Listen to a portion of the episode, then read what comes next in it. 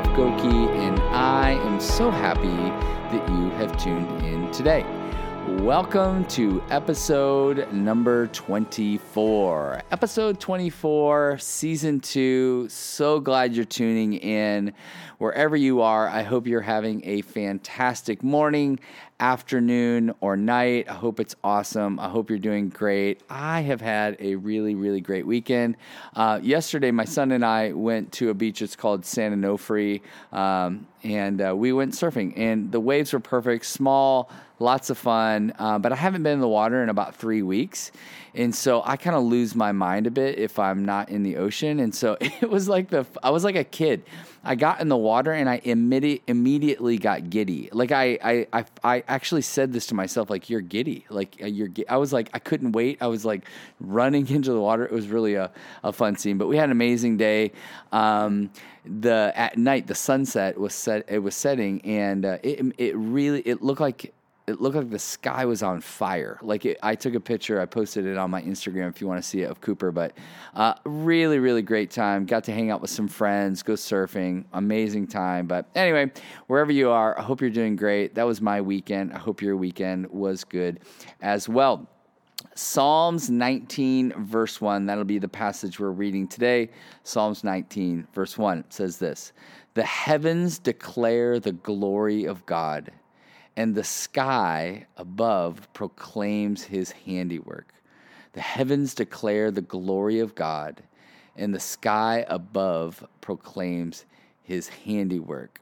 On top of what I just told you about what I experienced this weekend, just watching the sky just, I mean, light up with uh, with the sunset and uh, in just the setting like over the ocean we're surfing it's beautiful.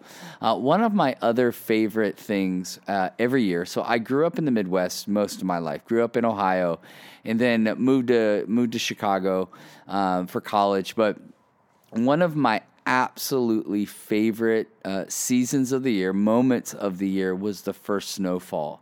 And every year, it, again, it was kind of like going to the ocean, how I described it. It would be like I would start to see that it would be snowing.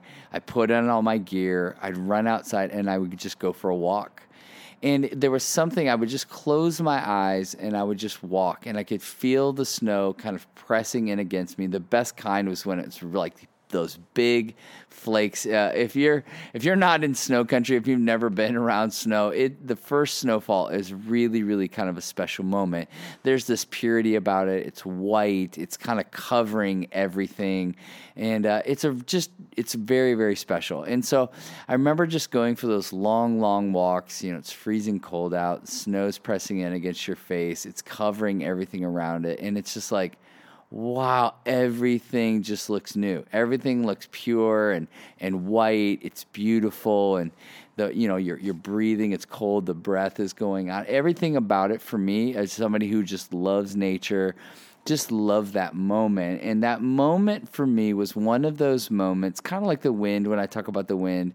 It's one of those moments where I just feel the presence of God in a really, really special way. Like, just feel like it's so quiet somewhere in the Midwest. It seems like when that first snow hits, like everything slows down, it gets a little quieter. I don't know. It's just a really sacred, sacred moment for me. Maybe you've gone through that or experienced that, but just really, really beautiful. And this is when I think about this passage, this is that was the first thing that came to my mind was that the heavens are declaring the glory of God and the skies above proclaiming his handiwork as the snow falls. It's like the glory of God is being laid out all over earth and it's just one of those really amazing things. So have you ever uh, have you ever had the same experience?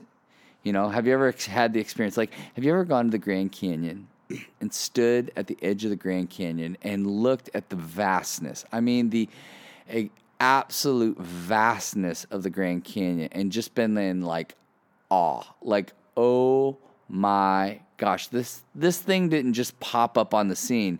It was created. Like I like I talked about earlier, like going to the ocean and standing in the ocean, watching the sunset. Maybe you've seen some dolphins. Maybe you've gone, you know, you've seen whales. Like we we did a whale thing a while back in Newport Beach and it was so amazing just standing there like wow the creation is just going through the ocean and the water's coming in and the sun is I mean it's like hits on all the senses, senses. The wind is pressing in. You can you can taste the salt in the water. Maybe for you it's like as you are in the mountains like you maybe you've gone on a hike and you kind of just gotten caught up in the hike. Like I remember we went to Big Sur uh, last year, two years ago. Went for a hike in Big Sur, and it was it was like it was like something out of the hobbit like it was like we were going in and out of these paths and around the corners and i was just caught up into how beautiful it was there's like a river running through there's these massive redwood trees it was so beautiful maybe for you you're like at night and it's like a starlit night like maybe you're out where there's not a lot of light pollution and it's just like the stars are just everywhere and you're like what is going on? This is so beautiful. This is so amazing. And maybe as it's you watch that sunrise or the sunset, there's something about it that just is so overwhelming and so beautiful. This is what's called natural theology.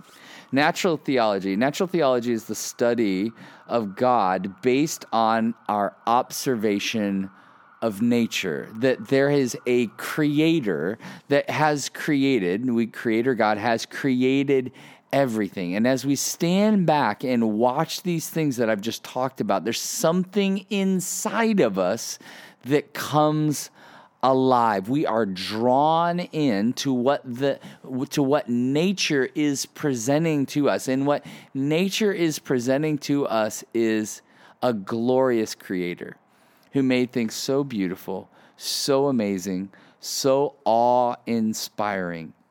And this is what creation is doing. Creation is inviting us into something deeper. It's as if creation is saying to us, Join us, come join us join us in worshiping the creator like like creation is beckoning our call as i'm out in the ocean last night watching that sunset and, and just illuminate the sky it's as if it's beckoning to us to go come come worship like the people that were on the beach I mean, you could just hear people gasping, like, oh my gosh, oh wow, oh my goodness. The more and more it would set, the more it would illuminate the sky. And that's what creation does. Like every starlit sky, every sunset, every snowstorm is an invitation to worship. An invitation to you and I to worship our Creator.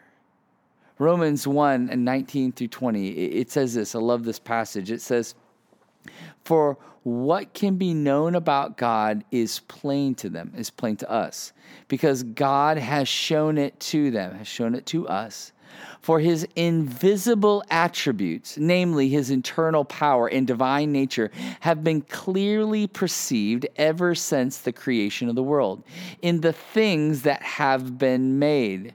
So they, so we are without excuse. We are uh, without excuse to recognize that something beautiful, something dramatic, something awe inspiring has happened. Like, that's why I love sitting on this front porch. This front porch is welcoming me in to worship. As the birds fly around, as the wind blows and is moving the trees back and forth, as the leaves change covers, as the I have a gigantic palm tree right in front of me here, as the palm tree just stands and it waves, it's inviting me in to worship. It's inviting you in to worship. So why does creation worship? Why does it worship?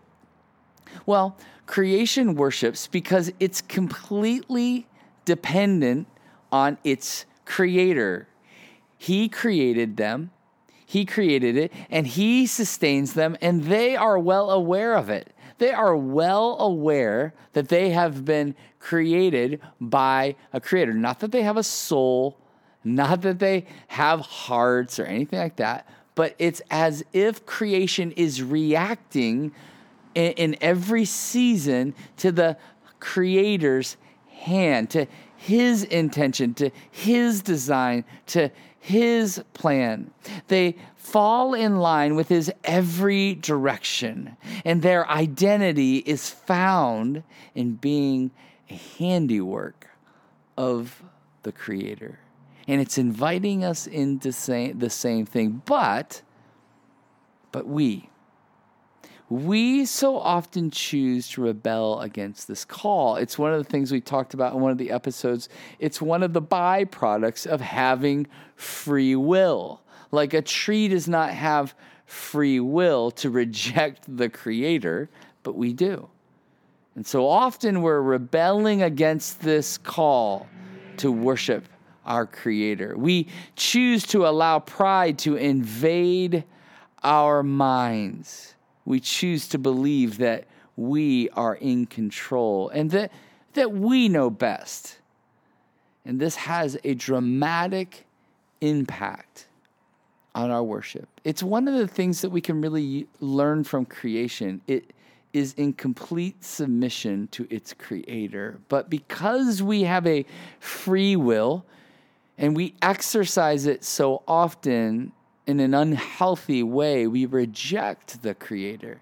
And we ourselves start to go, I think I know best. I think I know the plan. I think I know what to do. But when we do this, we create this narcissistic reality, this narcissistic world where we're at the center.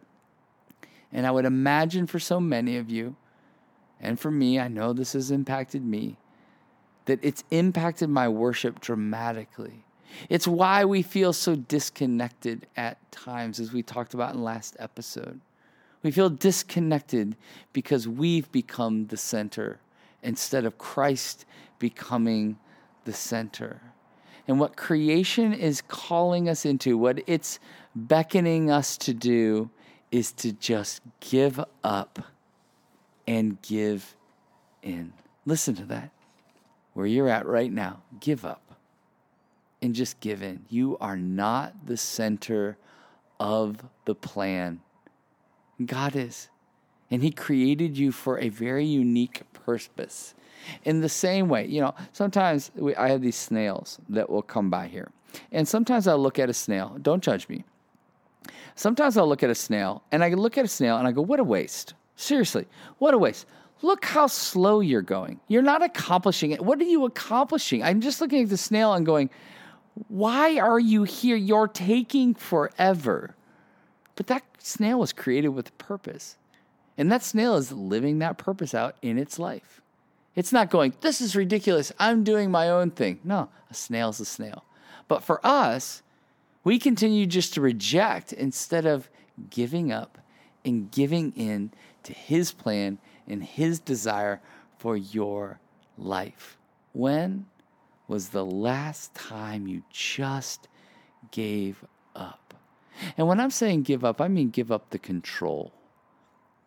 Give up those narcissistic intuitions that is trying to convince you that you're the center of the universe. Just give that up and give in to worship because the reality is that the control that you and I so desperately desire is killing us it's depressing us and it's destroying us.